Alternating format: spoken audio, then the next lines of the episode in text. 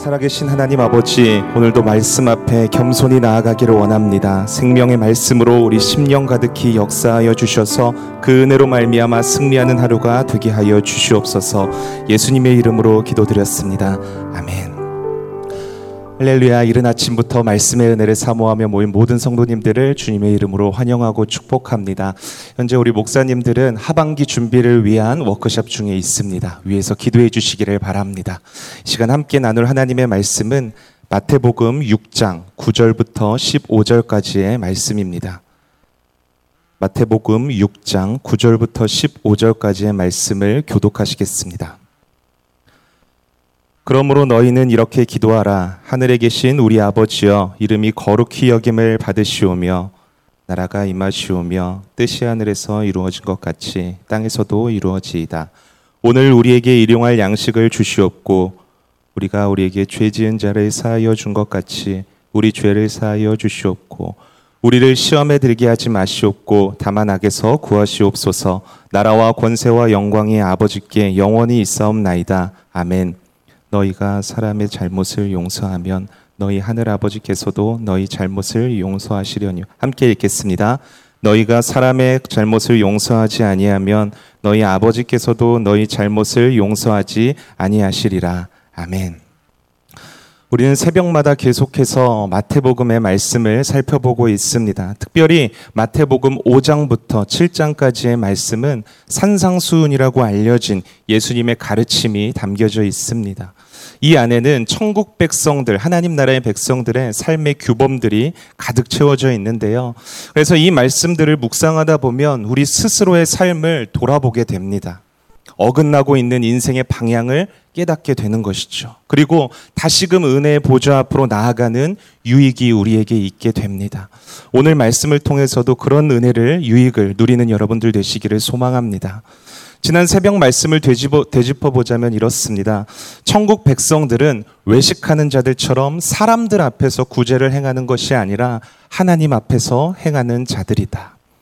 또한 기도에 있어서도 외식하는 자들처럼 보이는 곳이 아니라 골방에 들어가서 은밀한 중에 계시는 하나님 앞에 기도해야 한다라고 말씀하셨습니다. 그리고 바로 이어서 오늘 그 기도의 모범을 우리에게 가르쳐 주고 계십니다. 본문 9절 말씀을 함께 읽어보겠습니다. 그러므로 너희는 이렇게 기도하라. 하늘에 계신 우리 아버지여 이름이 거룩히 여김을 받으시오며 우리 주님께서는 이 기도의 가르침의 서두에서 우리 기도를 들으시는 분이 누구인지를 분명하게 밝히고 있습니다. 하늘에 계신 우리 아버지요. 그분은 바로 우리의 아버지이십니다. 놀랍게도 하늘에 계신 아버지라고 합니다.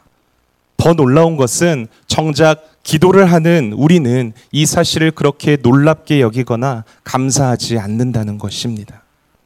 유대인들은 하나님의 거룩하신 이름을 감히 감히 죄인의 입술로서 부를 수 없어서 대체하는 표현을 자주 사용했는데요. 그 중 하나가 바로 하늘이라는 표현입니다. 온 우주 만물의 주, 주, 주관자라는 뜻인데요.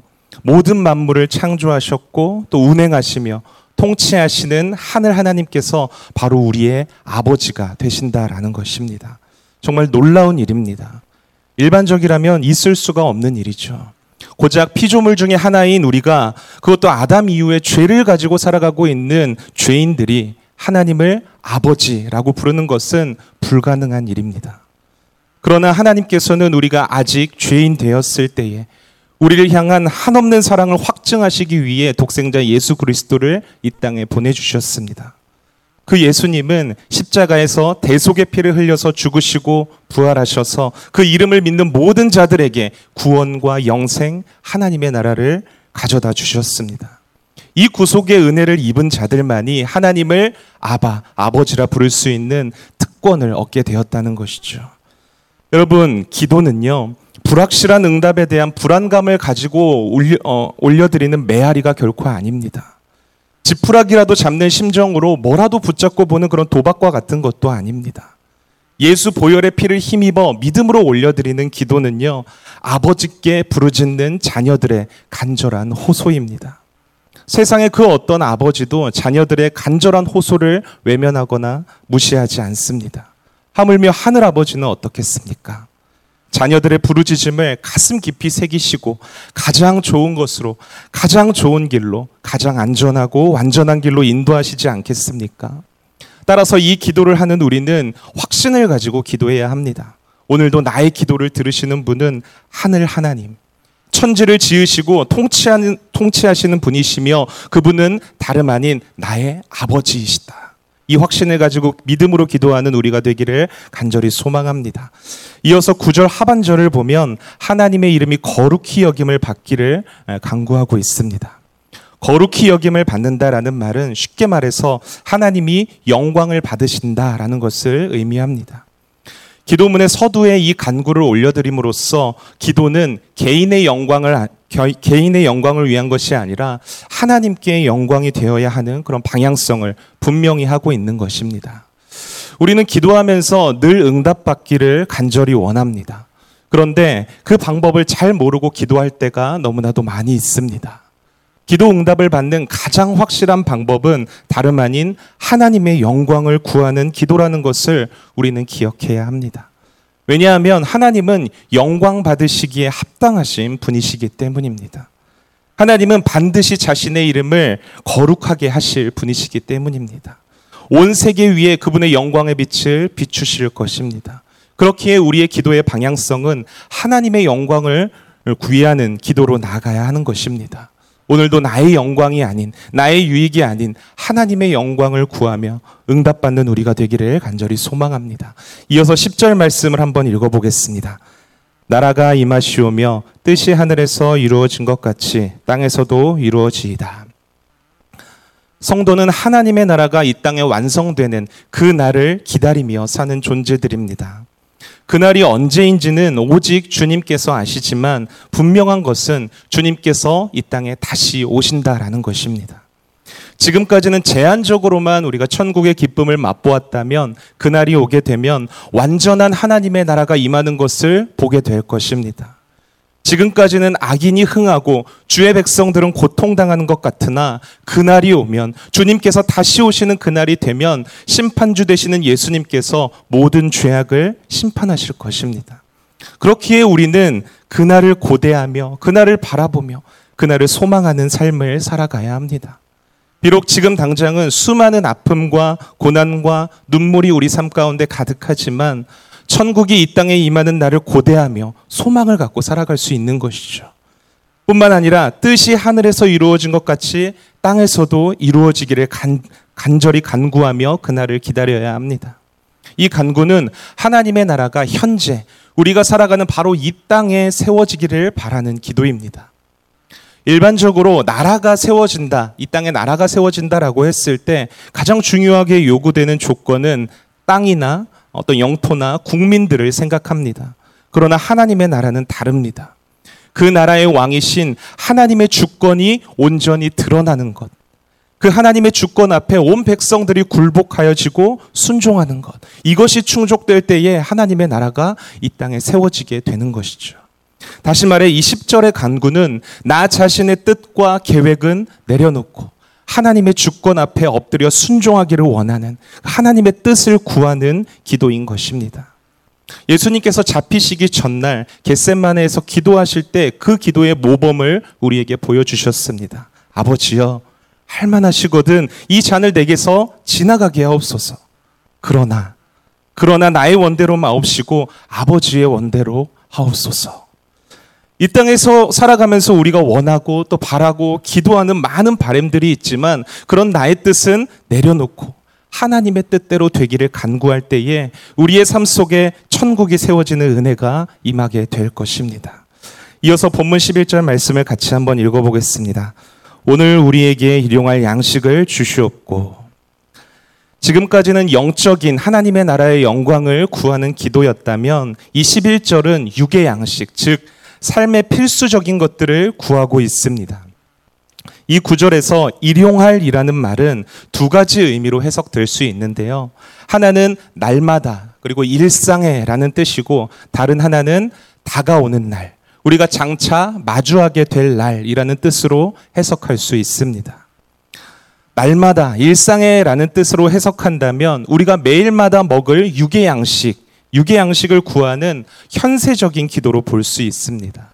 반면에 다가오는 날, 그리고 장차 마주하게 될 날이라는 뜻으로 해석한다면 다가오는 천국 잔치 때 먹을 음식, 즉 하늘 양식을 구하는 종말론적인 기도로 볼 수 있는 것입니다.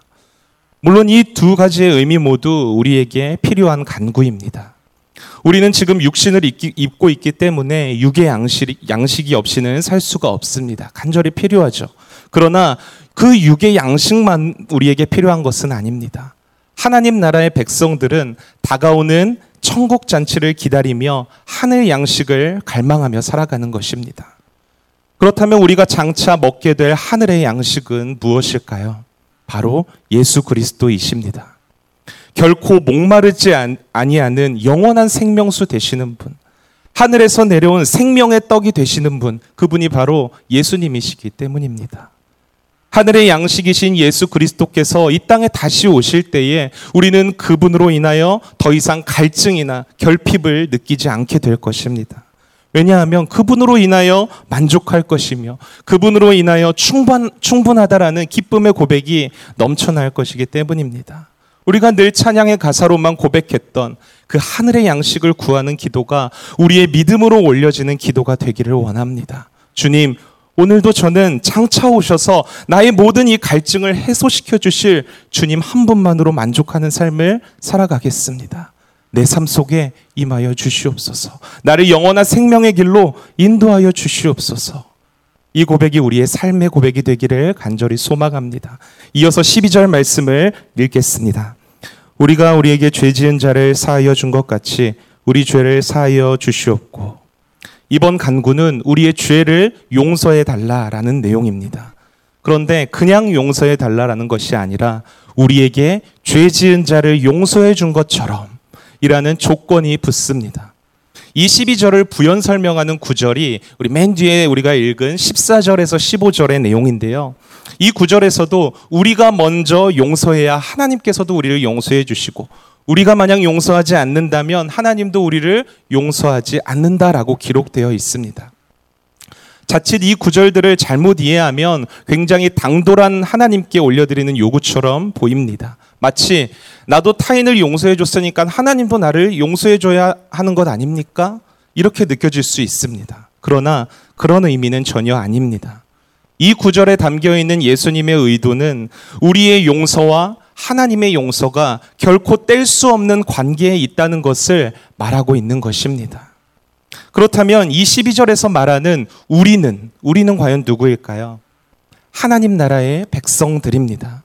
다시 말해 하나님의 은혜로 말미암아 모든 죄를 이미 용서받은 자들이라는 것입니다. 여러분 용서받은 자는 그 용서의 은혜로 말미암아 용서하는 자가 되어야 합니다. 그러나 우리에겐 남을 용서할 수 있는 자격이 없습니다. 능력이 없습니다. 죄인이 죄인을 용서한다는 것은 있을 수 없는 일이죠. 그렇다면 어떻게 우리가 용서하는 자가 될 수 있습니까? 우리가 이미 하나님께로부터 받은 그 속죄의 은혜에 근거하여서 예수 그리스도의 십자가 은혜를 힘입어 우리는 용서할 수 있는 자가 될 수 있는 것입니다. 그리고 그렇게 우리가 받은 속죄의 은혜에 근거하여서 이웃을 용서하는 삶을 살아간다는 것은요, 이미 우리 안에 그 그리스도께서 베푸신 속죄의 은혜가 가득하다라는 증거가 되는 것입니다. 따라서 이 12절의 간구는 우리가 받을 수 없는, 갚을 수 없는 그 속죄의 은혜, 그 은혜가 우리의 삶 속에 늘 충만하게 증거로 드러나기를 간구하는 기도인 것입니다. 특별히 이 구절에서 죄라는 단어에 빚이라는 빚, 빚이라는 의미가 담겨 있습니다. 빚진 자는 그 빚을 갚는 삶을 살아갑니다. 우리 모두는 예수 그리스도의 십자가 은혜로 말미암아 용서의 빚을 진 자들입니다. 아니 그 크신 주님의 형용할 수 없고 이해할 수 없는 위대한 사랑에 빚진 자들입니다. 그 사랑에 빚진 자들은 사랑을 베푸는 삶을 살 수밖에 없는 것입니다. 조건적으로 하는 것이 아니라 그 하나님의 사랑이 이미 우리 안에 가득하기 때문에 사랑하지 않고서는 견딜 수가 없기 때문에 그 그리스도의 사랑이 우리를 통하여서 증거로 드러나게 되는 것입니다. 바라, 바라 기는 이 고백처럼 사랑에 빚진 삶, 사랑을 흘려보내는 삶을 사는 성도님들 되시기를 소망합니다. 13절 상반절 말씀을 같이 읽겠습니다. 우리를 시험에 들게 하지 마옵시고 다만 악에서 구하시옵소서. 주기도문의 마지막 간구는 시험에 들지 않고 악에서 구해달라는 기도입니다.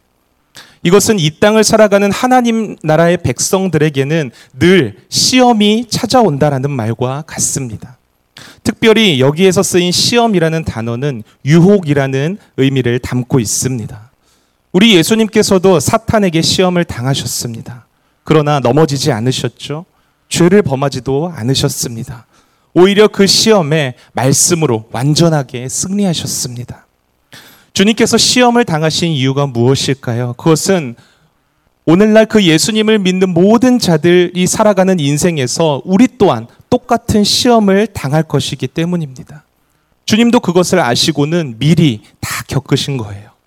그래서 히브리서 기자는 예수님을 우리의 대제사장이라고 표현하시면서 우리의 연약함을 체휼하시는 분, 공감하시는 분이라고 소개하고 있습니다. 우리가 우리의 대제사장이신 예수님의 이름으로 간구할 때에 주님께서 그 시험에 승리하셨듯이 우리 또한 그 승리에 동참하는 은혜를 얻게 된다라는 것입니다. 그래서 우리는 늘 삶 속에서 찾아오는 시험과 죄의 유혹 가운데 넘어지지 않도록 예수님의 이름으로 예수님이 이루신 그 승리에 근거하여 간구해야 하는 것이죠. 더 나아가 예수님은 시험에 들지 않게 기도했을 뿐만 아니라 그 시험의 근원이 되는 악에서 구해달라라고 간구하고 계십니다.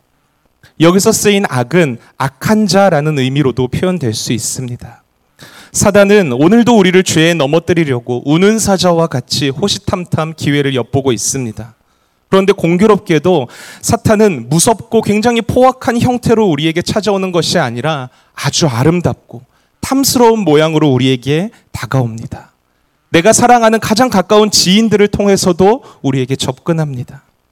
아담이 선악을 알게 하는 나무의 열매를 보고선 먹음직도 하고 보암직도 하였던 것처럼 먹으면 반드시 죽는다는 그 경고의 메시지가 잊혀질 정도로 우리의 감정과 마음을 자극시키고 흔들어 놓습니다. 하와를 꼬셔서 같이 먹, 같이 먹자고 우리를 부추깁니다. 우리의 삶 속에서도 마찬가지입니다. 사탄은 아름답고 탐스러운 탈을 뒤집어 쓰고 우리의 마음과 감정에 접근합니다. 누군가를 통해서 어쩔 수 없는 상황으로 죄를 짓도록 부추김 당합니다. 말씀을 멀리하게 만들고 결국엔 죄의 나락으로 빠뜨리게 됩니다. 그래서 우리는 늘 항상 깨어서 기도해야 하는 것입니다. 죄로부터 우리 자신의 마음과 감정을 흔드는 그 악으로부터 구원을 간구해야 합니다. 여러분 이 죄악으로부터 우리를 구할 수 있는 분은 구원하실 수 있는 분은 오직 그 유혹 가운데 승리하신 예수님뿐이라는 것을 기억해야 합니다. 그 이름을 힘입어서 간구할 때에 예수님이 이루신 승리가 우리에게도 동일하게 주어질 것입니다. 오늘도 삶의 순간순간 찾아오는 죄의 유혹으로부터 기도로 승리하시는 성도님들 되시기를 소망합니다. 마지막으로 주기도문의 결론에 해당하는 13절 하반절 말씀을 읽어보겠습니다. 나라와 권세와 영광이 아버지께 영원히 있사옵나이다. 아멘. 지금까지 했던 모든 강구들을 통합적으로 포괄하여서 강화하고 있는 고백입니다. 나라와 권세, 그리고 영광이라는 세 구분으로 고백하고 있는데요. 정리하자면 하나님 나라의 백성들을 다스리시며 통치하시는 주권이 아버지께 있다라는 고백이며 그 나라를 유지하고 지탱하고 그 나라의 백성들을 선하게 다스리는 모든 능력 또한 아버지께 있다는 고백입니다. 뿐만 아니라 우리가 올려드린 그 기도 그 기도와 그 기도의 응답은 결국에는 하나님의 영광을 찬송하는 데 있다라는 고백인 것이죠. 우리는 주기도문의 마지막에서 이 세 가지의 고백을 주께 올려드림으로써 영원한 소망과 거룩한 확신을 얻을 수 있습니다. 더 나아가 천국 백성으로서 그 나라와 권세와 영광을 위한 삶의 다짐과 결단을 주께 올려드릴 수 있는 것이죠. 그리고 마지막으로 아멘. 아멘으로 동의함으로써 행함이 있는 믿음으로 나아가게 되는 것입니다. 사랑하는 성도 여러분, 우리가 오랜 생활, 신앙 생활을 했으면서도 여전히 천국의 기쁨과 감사와 은혜를 누리지 못하는 이유가 무엇일까요? 이 기도의 가르침이 우리의 중심에서 멀어졌기 때문입니다. 오늘 예수님께서 가르쳐 주신 이 주기도문은 하나님 나라의 백성을 향한 가르침이 담긴 산상수훈에서도 가장 중앙에 위치한 본문이라는 것을 여러분들이 기억하셨으면 좋겠습니다. 천국의 복과 은혜를 누리는 가장 핵심이 바로 이 주기도문에 담겨 있다라는 뜻입니다. 그래서 오늘 이 아침에 기도하실 때에 주기도문의 모범을 따라 주님 앞에 나아가기를 원합니다.